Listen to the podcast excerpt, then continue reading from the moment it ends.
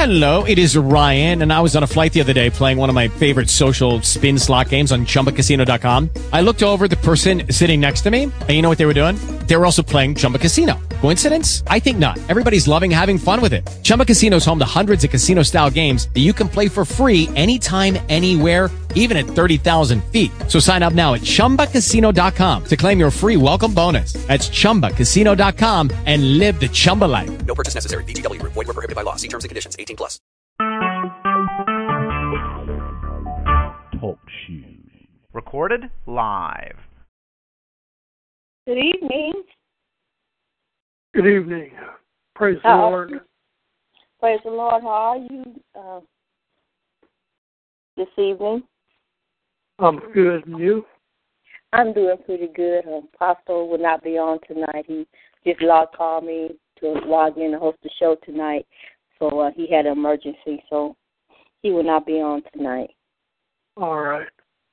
Okay. So, yeah, we will, I guess we'll be waiting for some others to come on. In the meantime, well, when some others come on, I would like for you to get to Elder Shane, right? Yes. Did you have a good week so far? How's your weather out there? We got some snow, but not a whole bunch. Well, we still had snow on the ground, so it looks worse than it is.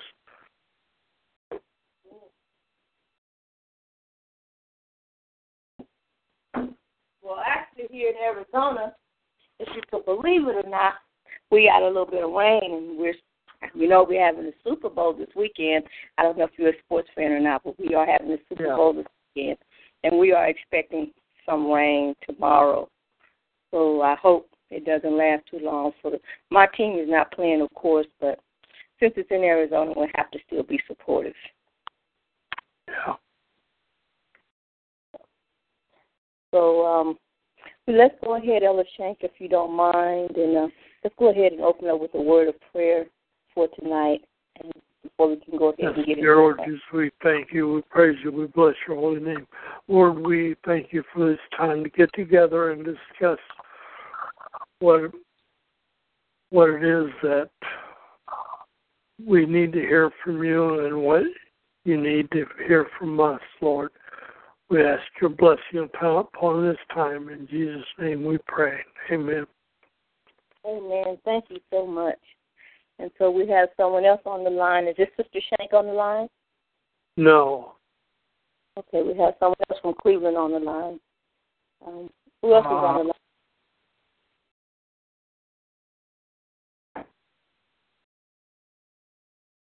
line? Okay. I don't know. All right.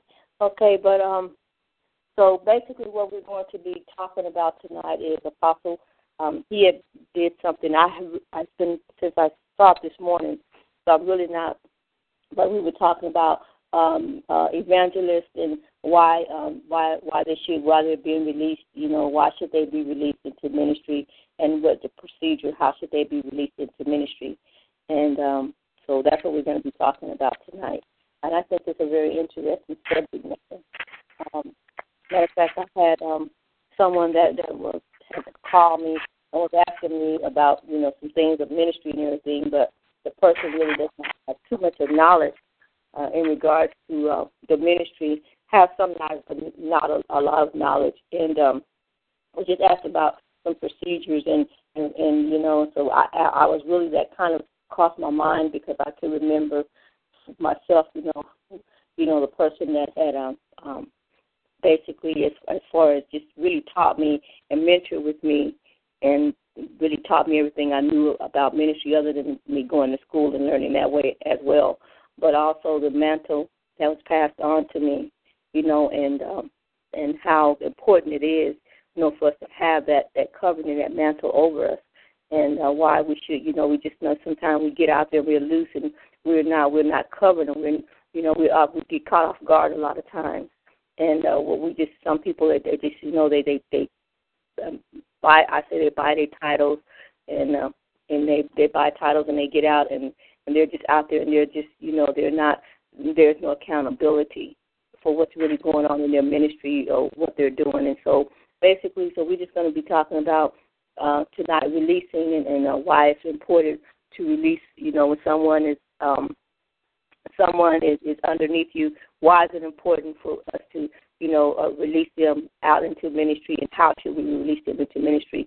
So, Elder Shank, at this time, would you, if you have anything to say about that, or maybe kind of expound on it a little bit more? Not right now. I don't. I'm not sure what it was that you were talking about. Oh, God bless you, Prophetess. Go ahead, Apostle. Yes, God bless you, Elder Shank. God bless you, Bishop.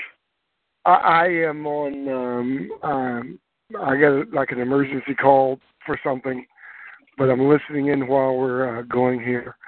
Elder Shank, as I discussed last night in class about the evangelist, the office of the evangelist, the ministry office of the evangelist, and why are many ministries calling all women that are called to ministry, they name them evangelists, and then why are evangelists sitting in the pews? If anybody has a real mantle of as an evangelist, they should be identified, ordained, and released, sent out into ministry. If they have an anointing, if they have a call, their recognition should come from God, from the Holy Spirit, and they should be active as prophets and pastors and teachers and apostles. They should be sent forth. So I wanted to discuss again, how has the church failed this office of the evangelist, male and female? What's wrong? What can be done? Amen. All right. Then the title evangelist, as the Pentecostal world refers to women as evangelists, is a title that has allowed someone to be ordained as an evangelist, usually women, even if they don't perform that ministry because they're being held down on in the pews.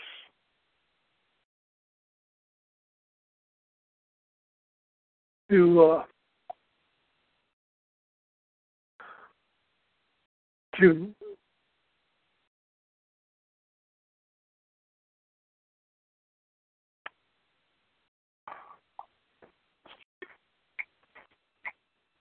be waiting to be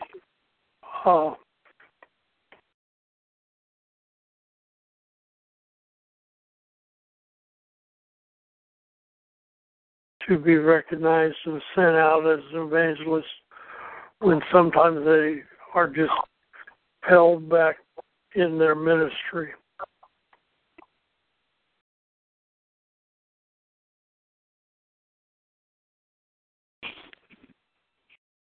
Yes. Are you still there, Elder Shank? Yes, I'm here. Okay, Apostle, he's not on the call anymore. No. Mm-hmm. No. Okay. All right. So I'm glad he clarified that for me, because I didn't get an opportunity to go back and read it. I knew it was kind of something like that, but I didn't get it. So I just have evangelism for men and women. Why are they still sitting on the pews? When they're not in the field, while they're not in the field of ministry, or not recognized as being in the field of ministry. So what's wrong with that? You know, right? They're given the title missionary so that they have a position, But if their anointing is not from the Lord, then they are just held back. And if their anointing is definitely from God, not man, they should be able to be out and about doing the work of an evangelist, not sitting in the pew at the local church, being part of the ministry of one single church. They're being effectively cut off with no ministry to go to other than their local church.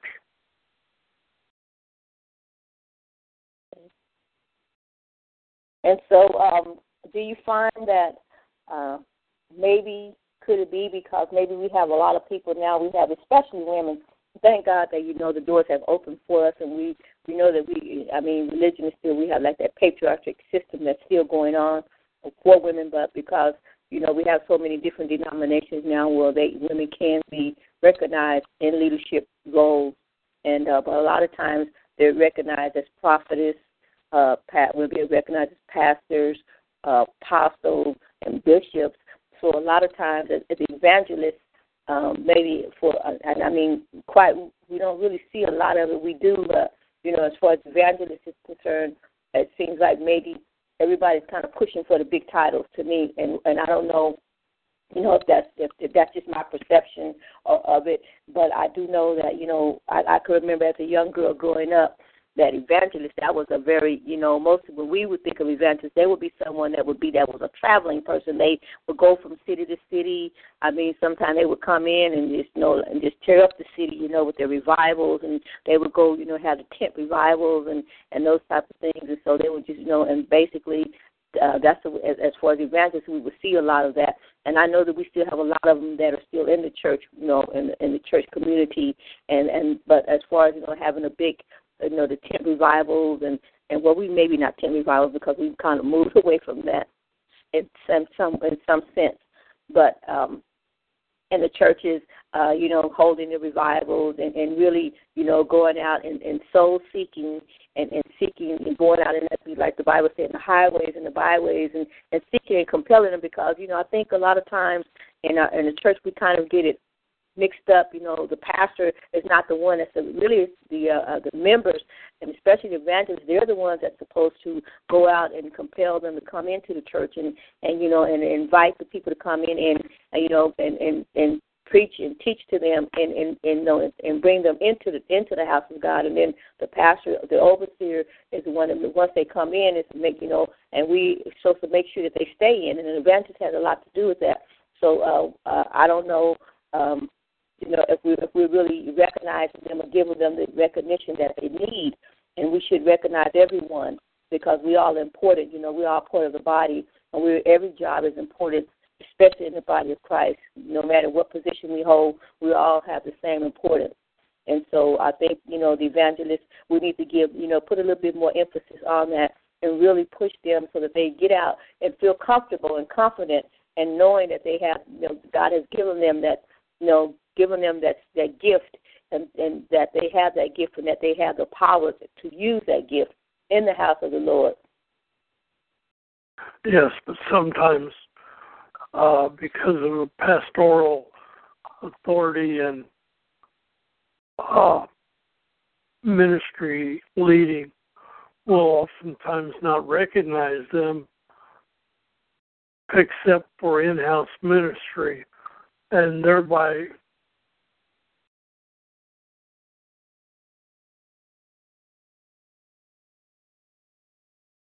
we just had somebody from Power Forgiveness Shows send in a message.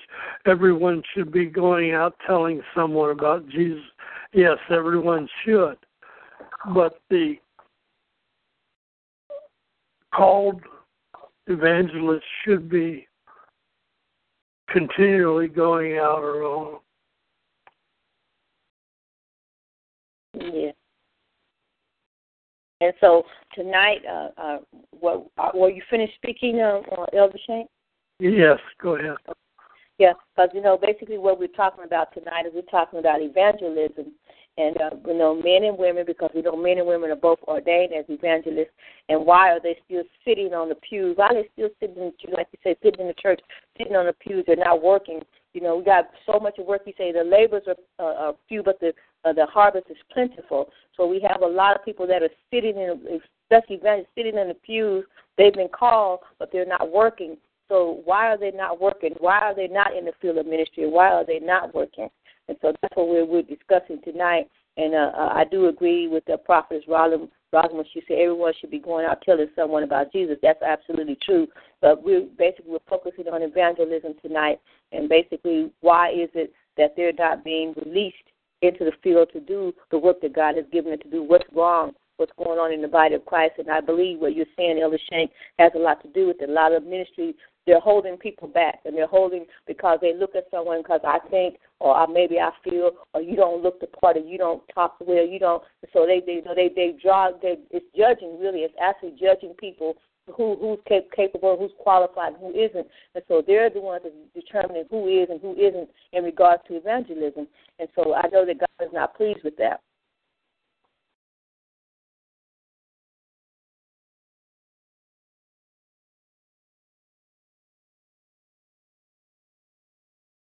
Are you there? Yes, I'm here. I'm just processing. Okay. Yes, you're right that they should be out and about, but sometimes the pastoral model of ministry doesn't allow for any gifts being used other than a pastor and maybe a teacher, which oftentimes has happened in some of the Pentecostal branches that we know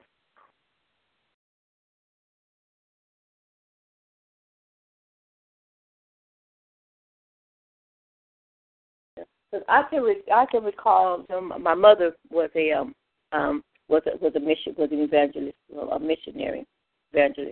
and so actually she was a missionary. So, but evangelists, you know, that is part of the fivefold ministry, and so they do hold the position, you know, as a leadership in ministry. You know, we need to recognize them. Recognize that they are a part of ministry and that they are a very vital part of ministry, and that I think if they would release them into the community more and give them something to do, give them, honor and the position that they hold, I believe that, you know, we would have more that would be out rather than just sitting on the pews in the church, just sitting there wondering. Sometimes, you know, you put doubt in someone. Did God really call me? Is this what I'm supposed to be doing? You know, I don't really know. You know, you got to have confidence in knowing who you are and what you are and whom you belong to, and whatever He has given you to do, He's not going to give you a job that He doesn't know that you're not capable or qualified to handle. So ministry, you know, a lot of times, you know, we know that we have people that say that God has called them. Well, it's not for us to determine whether or not God called that person or not, because it says that we're known by our fruit. So if they're bearing good fruit and if they're bearing the fruits of what they say that they are, then, you know, we have to accept that. Only, you know, a good tree is going to bear good fruit, and a corrupt tree is only going to bear corrupt fruit. So we still need to, you know, wondering why, you know, evangelism, why are they still sitting on the pews and not being released in the field of ministry? We have a Power of Forgiveness prophet, Rosalyn Jennings is on the line also. So good evening to you, prophet. She's logged in, and she wants to speak, and so we're going to give Prophet Jennings a moment to speak and say what's on her heart and what's on her mind. Are you there, Prophet Jennings? Yes. First, I want to say good evening to everybody on the line and everybody in the chat room. I want to say that, I understand the evangelist part because when I got saved in 1999. I didn't know anything about the fivefold ministry. All I know that I was sick. God healed me through the power of forgiveness. And when they asked me to go out, we had newspapers to give out. I was so happy that God delivered me, healed me. I wanted to share my testimony, and I wanted to go out. I never knew about no evangelist. It's something that God put in me. And a lot of times, I want to say that, to me, there is an identity crisis in the body of Christ, because sometimes we could be saying we're something that we're not trained and prepared to be, you know. And I'm going to talk about the evangelist because God always used me in outreach mightily. It's something that you really, the evangelist needs the support from the pastor and from the church as well, because he or she, you know, I always say it's not just an evangelist. Everybody should be telling somebody about Jesus. It's not just the evangelist. But I'm going to talk about the evangelist now. The evangelist, him or her, need the support from their pastor and from the members, because I used to go out. My pastor didn't have to tell me, and I didn't call myself an evangelist.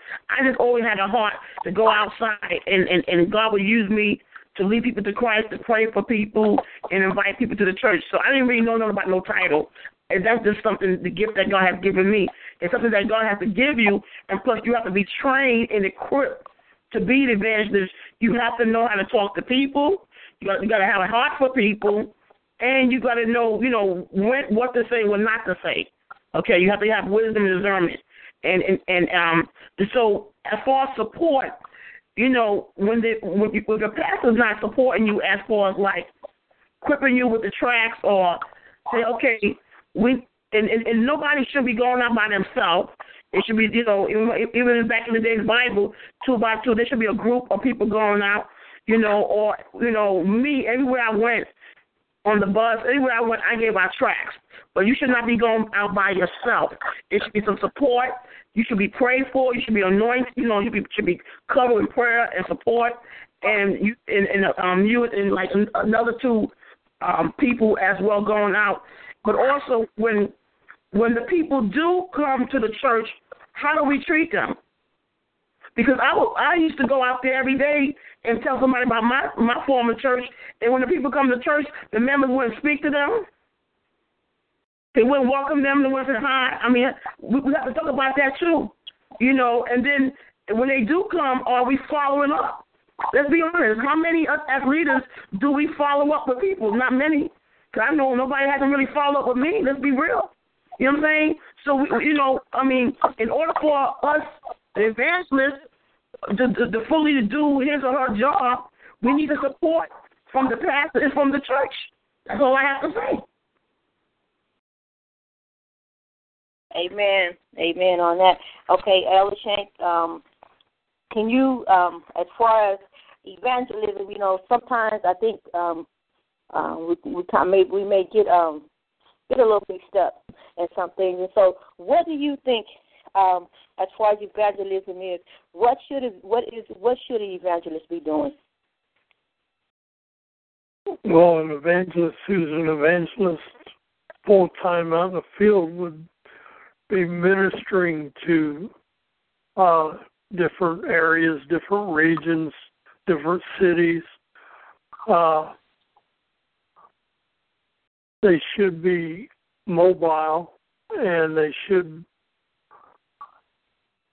be well instructed and learned in the field of evangelism, so that they could be effective and that they would be blessed as they go out, and that they would be able to bring in a lot more people that have not been ministered to or had effective ministry to them.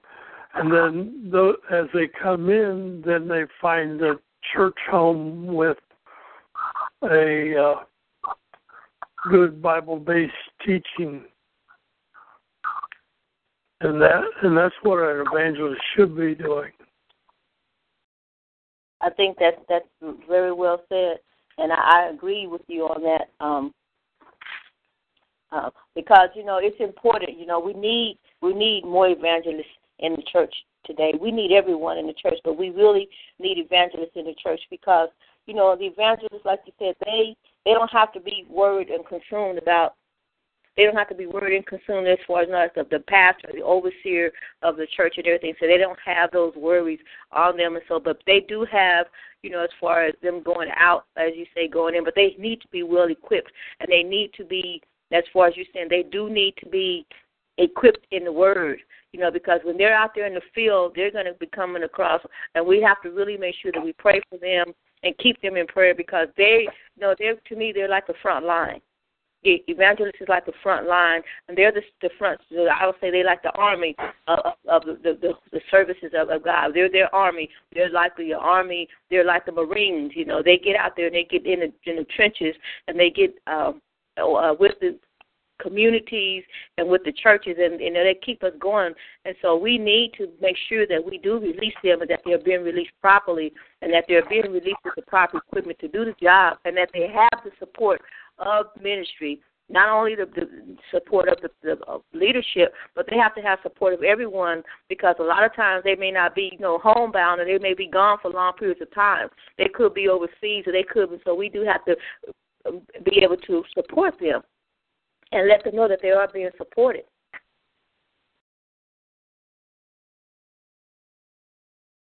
And part of that support should be that they have a home-based church where they can call home, because everyone needs a stability in their life and in their ministry.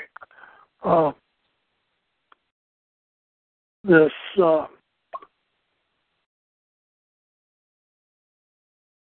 is something I think that everyone needs, is a home that they can get support from. One of the supports that evangelists really need is prayer warriors, intercessory prayer, to go before them in their evangelistic exercise, so that their gift would be prepared, the ground would be prepared before they get there with intercessory prayer. Yes, I agree with you on that. We definitely, they need to, it is very important that they have a home base, you know, because a lot of times it's important for all of us. We all need to have a home base because there are times, you know, that we get out there and we're not there are times when we get out there and we just, you know, we're out there alone and we're by ourselves, and, you know, it's not good to be alone. It's not good to be alone, and being, especially when you're in ministry. So you have to have that support system there. But in order to have that support system, you know, you have to be involved. You have to be in the church. And you have to have, but, you know, I know that a lot of times, because I've experienced it here, we have a lot of people that are sitting on the benches, and they say that they're evangelists, but they're not being recognized, and they're not really fully supported, and they have not been given the honor. They have not been given the privilege to exercise, and like a prophetess Rosin was saying, you know, if that's something inside of you, and if you're in a church or you're somewhere where you're not being released or you're not being used, then I don't know. For some people, they've been in a church for so long, and their parents went there, their grandparents went there. It's a generational thing. But sometimes you just have to move. You just have to go somewhere where somebody, whether you're going to be released and where you're going to be used. And so amen.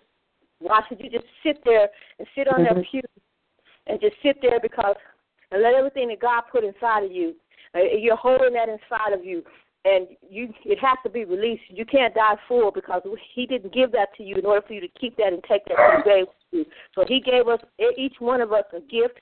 He gave each one of us, you know, he gave us talents and he gave us gifts. And so if you're in a place where you're not being released and you're not being used, then I would strongly suggest that you pray about it. First of all, you got to pray and seek God.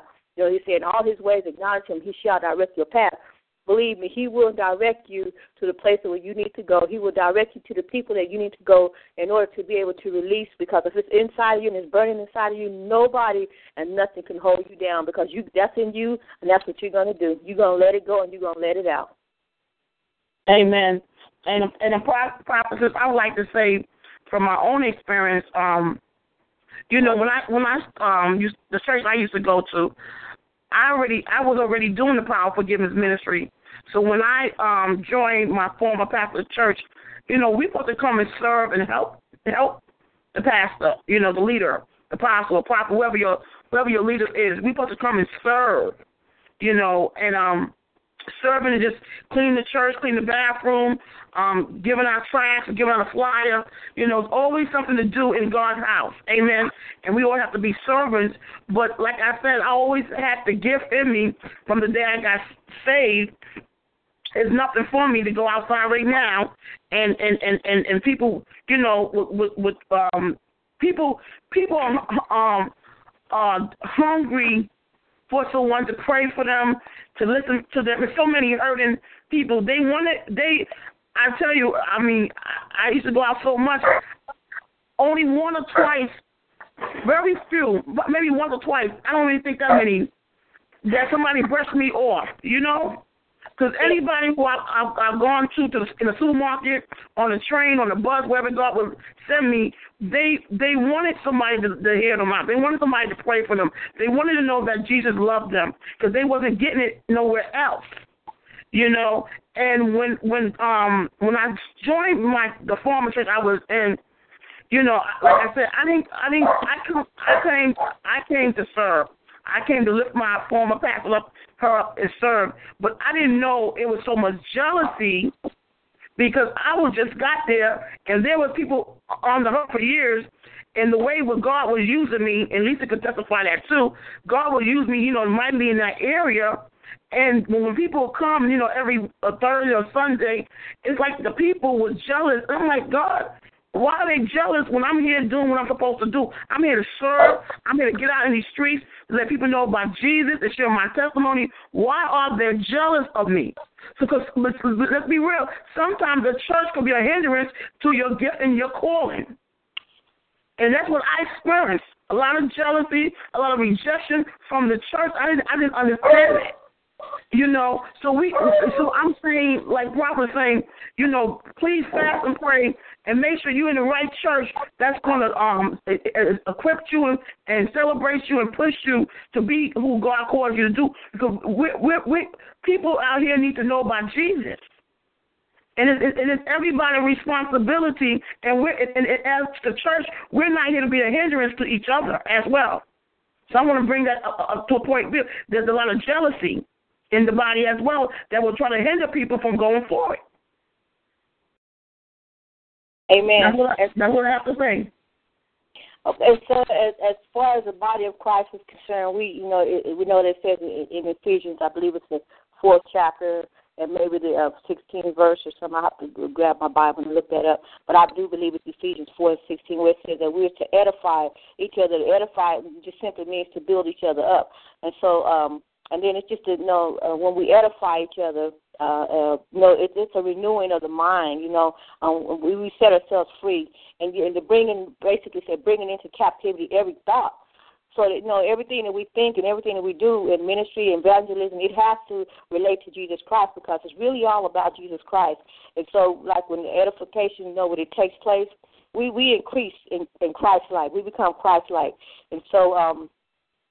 And so when we become Christ-like, we basically just edifying each other. When we're Christ-like, we're going to build each other up. And so evangelism is very important, you know, because, you know, when we get in the church, evangelism will help edify the church and will help build the church. And we will, you know, especially in our local churches, it's very important that when we're church members that, you know, that we edify each other and to build each other up. And so evangelism is really, you know, it's, to me, it's a lifestyle. Evangelism is a lifestyle, and it's not something that, you know, we just put this title on, we just hold the title, but it's the way we live, the way we think, everything about us that we do in regards to that. And so releasing us into the field, I don't really know if we have to be released, because when God ordains us and when he You know, he put that in you. Nobody can hold you down. Nobody can stop you.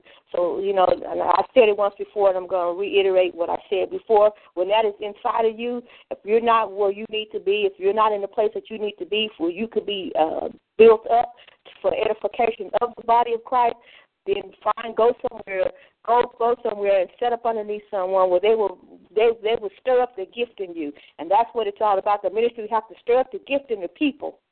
Thank you, Holy Ghost. We got to stir up the gift in the people. We have to release them into the world, and got to release them equipped in order for them to do the work of the world. And evangelism is not just, it's a lifestyle. It's a way that we live in. And sometimes we got to cross, you know, traditional boundaries in order to reach an undying world. We got to do some unconventional things, and that's what evangelism is all about. You know, and evangelism is for everybody. It's for all of us. It's for all of us.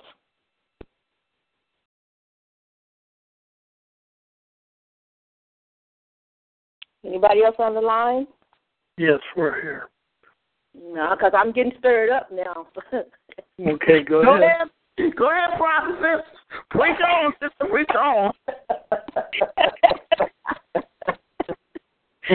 You know, and you know, so I think about it. You know, it's evangelism is like, you know, kind of like.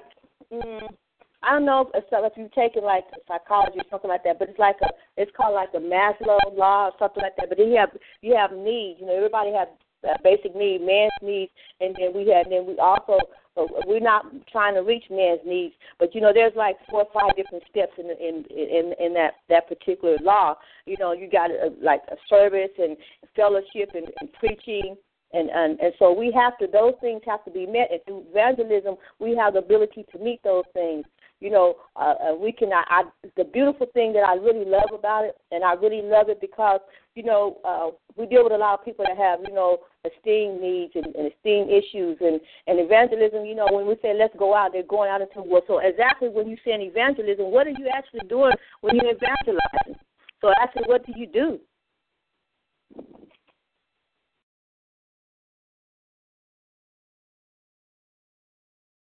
Prophecies, are you still there? Because I was hearing some noise. Are you still there? I'm waiting for a response to the question. Yeah. Okay, because I wanted to get permission. But I got some scriptures too, you know, because it's important that we know what is evangelist is and what God is saying for us to do as well. But what was your question? So I can answer properly. Go ahead, woman of God. What was your question again?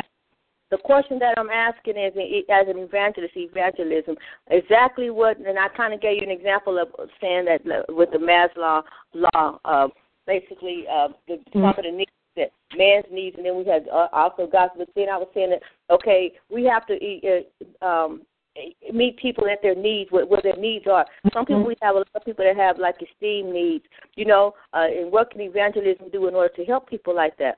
We have people that have, you know, needs of love. People need to feel that they, you know, we just discussed that. You just put something like that on your wall. And this just came out, and I'm not picking on you, prophets, but this just kind of like came out. Love and affection, they have needs, and so does evangelism. Can they meet those needs, or where does it, you know, where it can, do they care for those things? Do they care for the safety and security of the people, their psychological needs? You know, so where does evangelism fit in all this? And that's a good question, Prophet, because when you out there, when you in the streets, you don't know how God is going to use you. I'm gonna speak for myself. I'm gonna speak from Rosalind.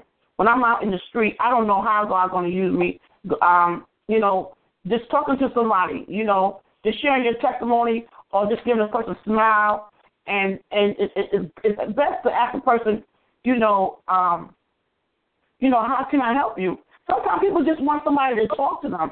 Or I've heard people just say, I just need prayer, or I need a hug.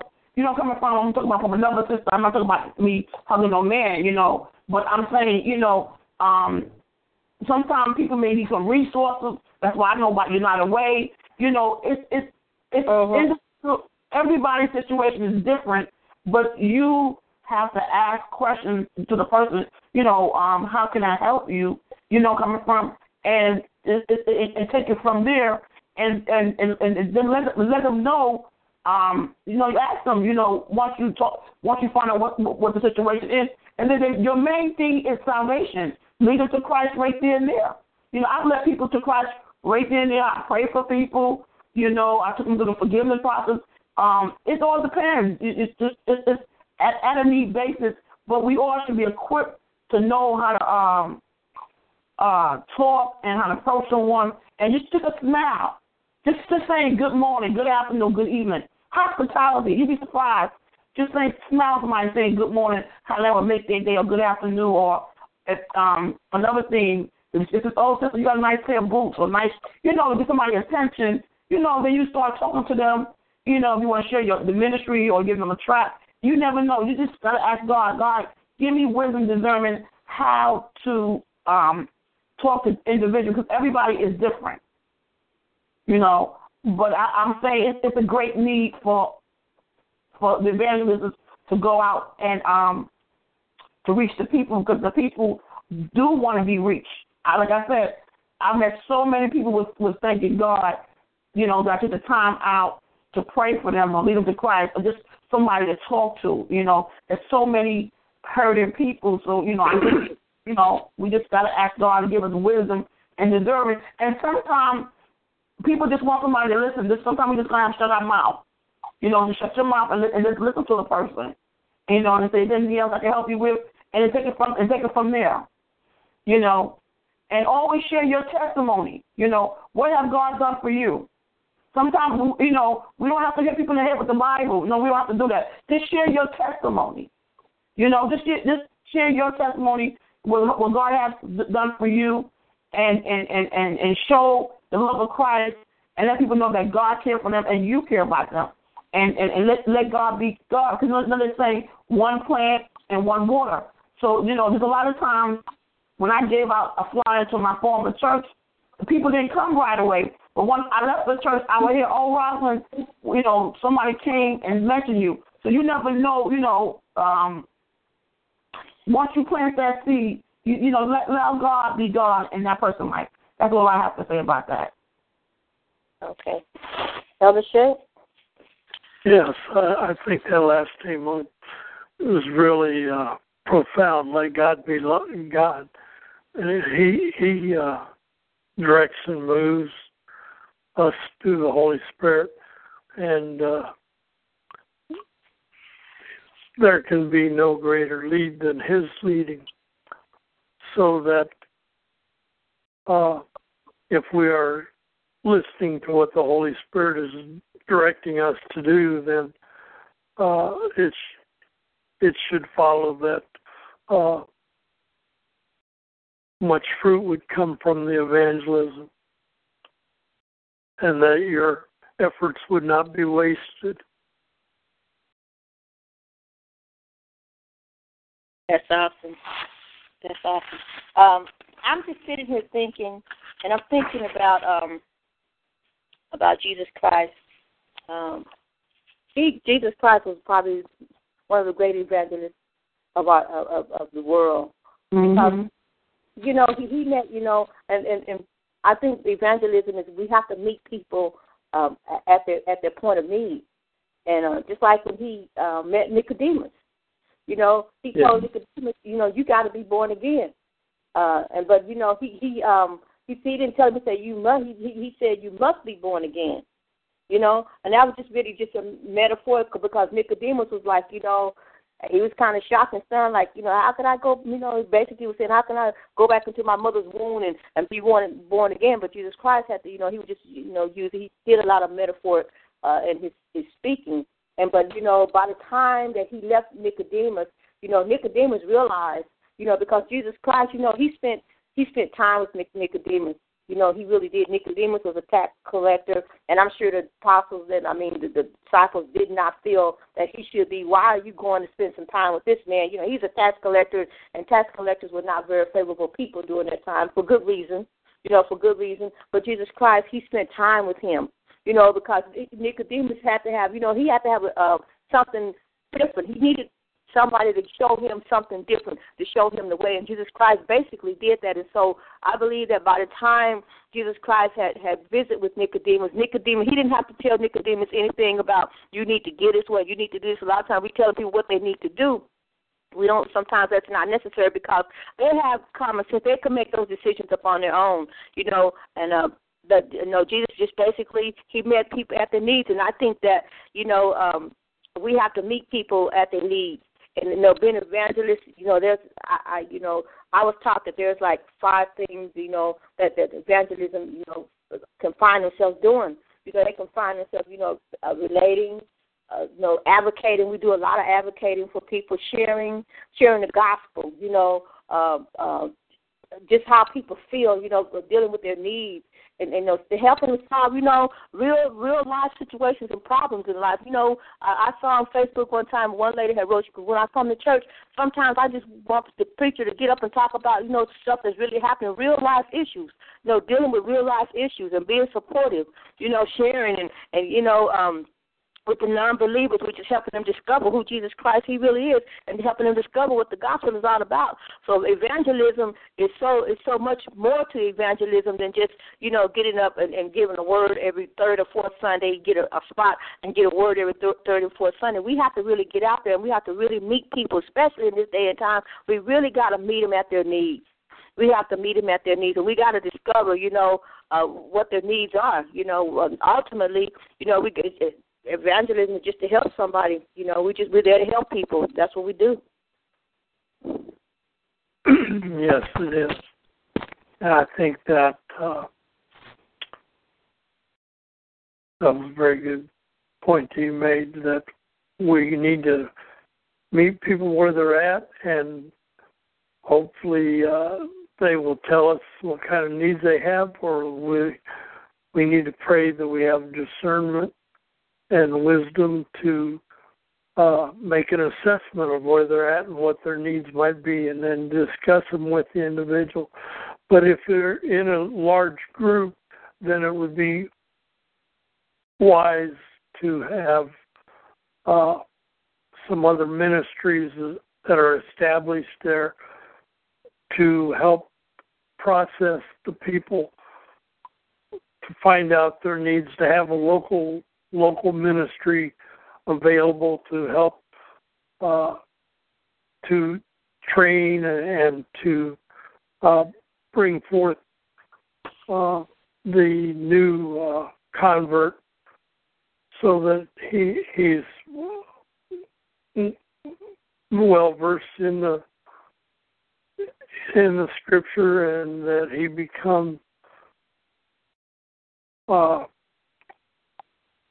a reliable Christian who knows the Word, who understands the Word, and that their needs would be met, that they would know how to meet the needs of others as they appear.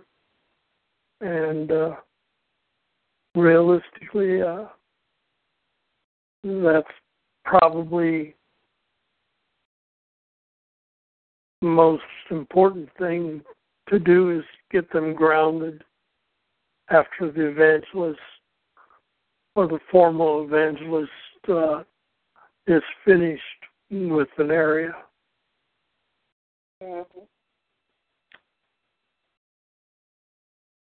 So basically, you know, evangelism and the pastor, you know, dealing with the pastor, evangelism is really close to the pastor, and they have to, you know, stay close to the pastor in order to know what the pastor, what his vision is and what his goal is. And all of us, you know, are evangelism in a way, because our job is not to come in and take over.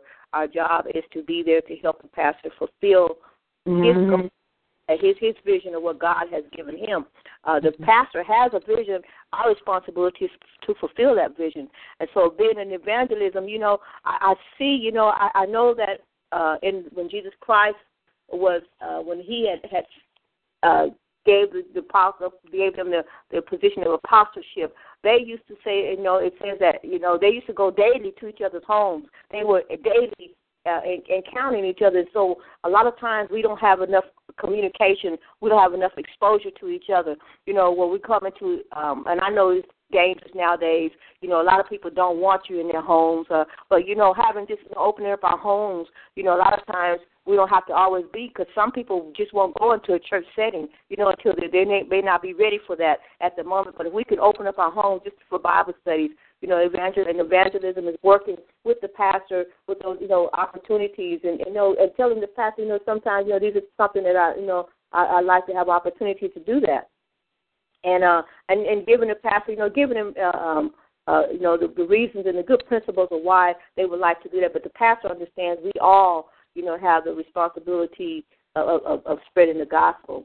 So this is really a great subject, I think, that the pastor has brought about evangelism, and I hope that he continues this, and I'm sure he'll be able to expound on it much more deeply than I have tonight. But I believe that we've really done a good job tonight on talking about it, evangelism. We have a few more minutes left.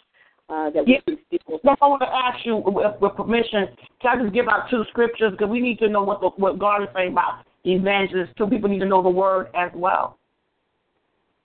Hold on just a moment, because I am. Okay. Well, basically,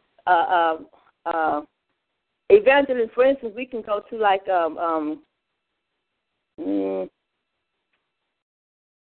evangelism. So, for instance, when John the Baptist was born, and he was we can go to Luke 1:13-15, when the angel came and he spoke and spoke of John's life. You know, he spoke of John. He was telling Elizabeth that she was going to bear a son.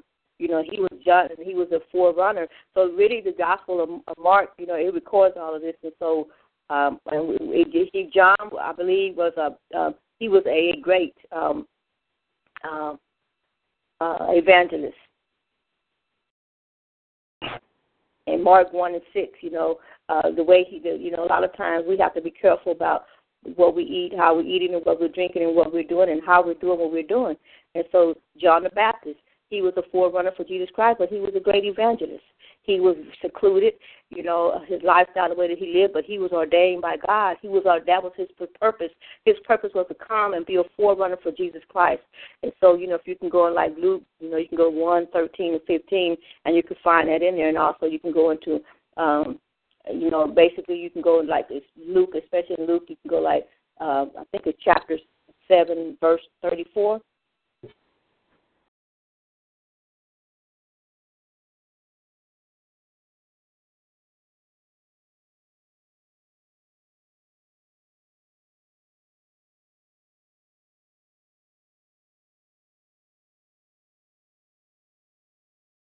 And then, you know, just like, because we know that with Jesus Christ, you know, Jesus and John, they were very different, you know, and their lifestyle, the way that they lived and their lifestyle and everything. But, you know, a lot of times they had different styles.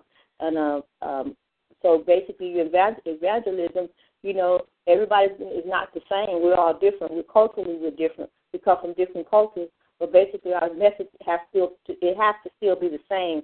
Still have to be the message of Jesus Christ. And so just dealing with that particular issue in itself, it's a lot. It covers a lot. It's a lot that we could cover. But, and for instance, okay, with Paul, you know, he was as different as you could get in evangelism, because we know that Paul, he was persecuting the saints. He was killing them. So, you know, they were afraid of him at one time until he had to prove himself to them, because they were, I mean, I could imagine, you know, someone's going around killing you, but Paul became one of the greatest apostles, you know, evangelism. And even he wrote in like in Corinthians in 9:19, when he, you know, Paul said, he said he was a free man and that he belonged to no one. And that he didn't belong to anyone. And so Paul's main objective was to spread the gospel of Jesus Christ. He was a great apostle. He was a great evangelist. Amen. Because back in those days, they didn't have cars, they didn't have Amtrak, they didn't have Greyhound, or what we have now. They and the Barnabas, all of them was on foot. They walked a lot of places, you know, to get the word out about Jesus. So, yeah. And I believe that with Paul, you know, because Paul, he was sold out. He really was. Paul, he was extreme on one side. He was extreme in killing. He was radical, you know, when it came to the killing of God's Christians. But once he became on side, he was just as radical, you know, because Paul, you know, he was, to me, I think he was a person that he met the needs, and he gave people hope, and he gave them, you know, even in just like with Paul and Peter, you know, Paul and Peter, they had a tumultuous relationship with each other because he just, you know, Peter to him was a hypocrite, you know, because and Paul had to check him on that. And sometimes, you know, in evangelism, we have to do those things, and in order for, but you sitting on the bench, you're not able to do that. When you sit on the bench, you sit in the church, and all you do, you go into church on a Sunday, and you're sitting there, you go in for Bible study, and you're studying. I mean, eventually, sooner or later, you got to come out of the church. You got to get out, and you got to exercise. You know, you got to have You got to have that confidence. You got to come out, and you got to stand out on the Word of God. And we have too many people that are being lost nowadays. The world is lost, and the world depends on us. And evangelism is very important. We have, you know, we can go places and do things that that we you know, I think of like my ex used to love to watch that outer space thing where you go into I don't remember how it goes. I used to watch it that much, but you know, going into uncharted territory. So I believe in evangelism. We have to go in uncharted territory, but we have to be released properly in order to do that. We got to get off the bench, and the pastors have to get us off the bench and put us out there. Shank, are you still there? Yes, I am. Okay, we have a few more minutes, and I would like to hear a little bit more from you. Well, I really don't have a whole lot to say right now. I talked myself out, I thought. All right, I'm trying to stop pushing you out. I love to hear you. Every time you open your mouth, you have such words of wisdom, and I love to hear you speak.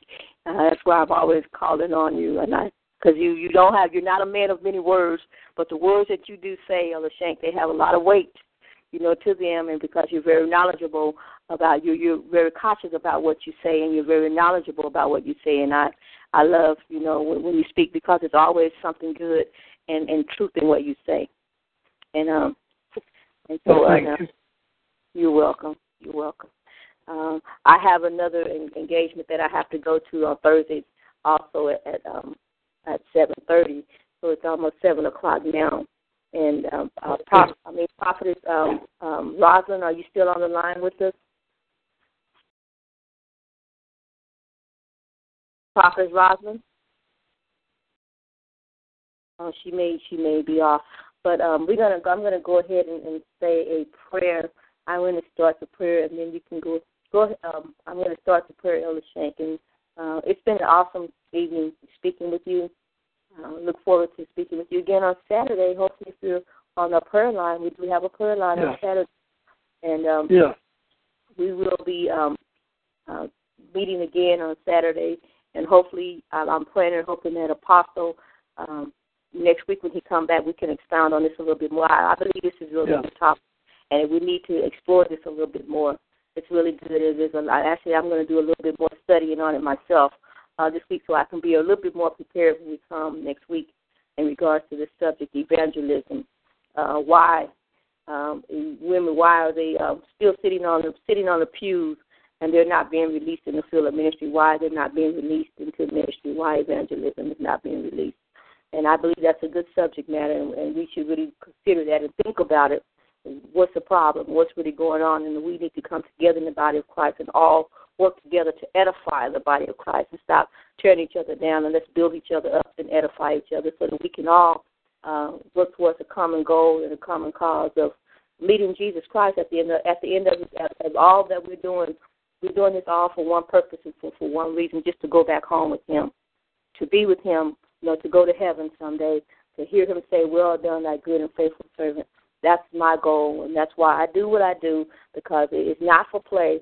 It's not just for position or for power. It's to go back home with Jesus Christ, because we're talking about eternity here.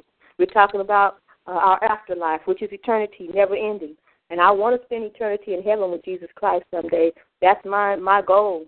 to spend eternity with Jesus Christ. I'm not here trying to go to hell with Satan, stayed in church all my life and then end up and have him to say, "Depart from me.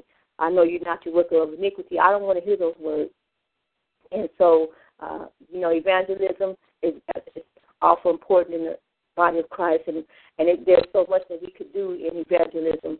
There's so much we can do. We should not be bound. We should not be tied down in evangelism. There, we got to cross traditional boundaries and come up with some new ideas of reaching God's people with the help that God has given us. Come up with some new ideas because we got to reach this world. We have to reach this world. We have to reach this world. We have to reach this world. And so I'm going to go ahead and say a prayer, and Elder Shankin, I'll go ahead and let you finish out the prayer, finish out the benediction. But I want to pray for those that are not on the line on tonight, and then we just go ahead and let you finish out the benediction, and we'll end the call. Pastor, are you still on the phone? Father, we just thank you on tonight. We ask that you give Apostle, you continue to keep your arms of protection around him, Father God, wherever he may be. And God, those that are not on the call, Elder Shank's wife, that's not on the call, Pastor Toby and Pastor Deborah Gray, and everyone else that's been on, that's not on the call on tonight, God. I ask that even though they're not on the call, Father God, that you continue to keep your angels camped round about them. And for us that are on the call on tonight, we just thank you for the opportunity that we had on tonight, God, to expound on your word, and that you open up our knowledge base, God, Father God, that we will understand your word more, God, that we will study your word, Father God, and that we'll have a clear understanding of who you are and what you're all about and what we need to be doing, Father God, to follow you in these last and evil days. And I just thank you for those that are on the call. I thank you for Prophet Rosalind, Father God. I thank you, God, for Elder Shank on tonight. Father God, I thank you for even allowing me to be on this call on tonight, and for Apostle trusting and having confidence enough to know that we will be on the call, and Father God, that we'll go forth in the name of Jesus Christ. And God, I ask that you continue to touch those that are sick in their bodies. God, touch them and heal them right now, because you are the ultimate healer. And God, as we get ready to close this call, as we leave, God, this call, but not your presence, God, we just want to thank you for your everlasting love and your grace towards us. And I'll Shank, you can go ahead and close it out for us. Thank you, Father. Thank you, Jesus. All right, dear Lord, we just thank you and praise you and bless your holy name. We thank you for this time that we've been able to share. Lord, we just ask that you would bless us until we meet again. In Jesus' name we pray. Amen. Amen. Amen. Amen. Awesome. So, God, I say good night to you. It's been a pleasure talking to you, and I'll speak to you again, if God is willing, on Saturday evening for our prayer call. All right. God bless everyone. Take care. Bye-bye.